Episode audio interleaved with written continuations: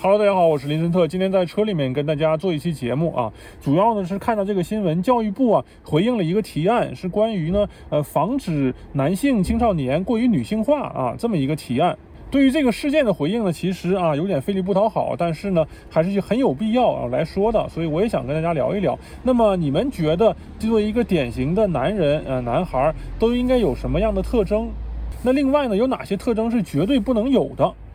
那这个问题呢比较犀利啊，我们就一会儿再谈。先讲一讲如何防止男性青少年女性化啊，我觉得这个是很有必要的呀。因为呃，对于社会上大多数的男孩、男人来说呢，他们的呃生理的这个性别是男孩，然后心理的性别呢也是男性啊，所以呢，他们确实是不应该。例如说是我做个例子吧啊，男人笑起来像这样捂个嘴，呵呵呵啊，这这个就有点太女性化了啊。当然，这里面的女性化不是说呃不能像女性或。或者说呢，贬低女性的意思，而是说呢，嗯，不能太小女孩那种感觉啊，行为举止都，呃，说的不好听点，有点娘这种感觉啊，这个就不好了。当然了，刚才我也提到啊，有的人呢，生理性别是个男的，但是他的心理性别是小女孩啊，他就觉得自己是个女人，觉得是个小女孩。这种情况呢，我认为应该有特例啊，就是说，呃，应该允许他们吧啊，因为这毕竟是一个少数群体嘛。同时，他确实就觉得自己是女孩，你，但是对于大多多数的孩子来说呢，其实还是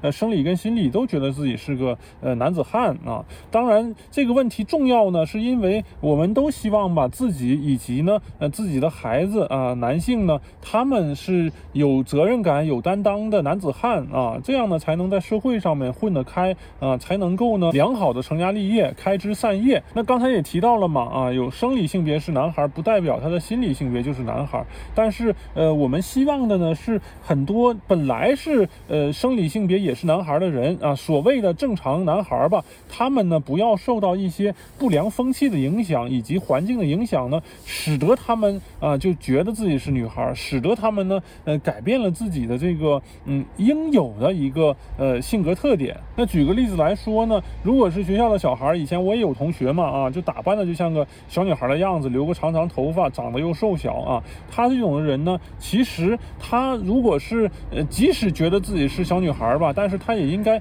有这种阳刚之气在啊，就是呃，至少是要有勇于承担责任啊，有担当啊，主动去照顾别人，有危险来临的时候呢，能够主动的去呃努力去解决这个问题，对抗这个困难，而不是说呢，嗯呃，危险来了，有个人跑过来打你，你就吓得瘫在地上，甚至都吓尿了啊，这个呢，呃，是很不好的啊，尤其是在这里，刚才我也强调了嘛，女性化不代表着说贬低。一女孩行为就不坚强啊，因为很多女孩呢，她们呢也是很坚强啊，也是面对困难责任，呃，勇于向前。尤其是我在德国啊，这边的德国女性呢，就是以呃刚强著称的嘛啊，她们抬东西有的时候比我抬的都重啊，呃，干活呢比我都干的呃累。但这并不妨碍她们呢成为一个优秀的女性、坚强的女孩。而我认为，呃，我们要防止的这个所谓的女性化呢，是那种啊逃避责任呐，或者说是阴柔到妖娆啊。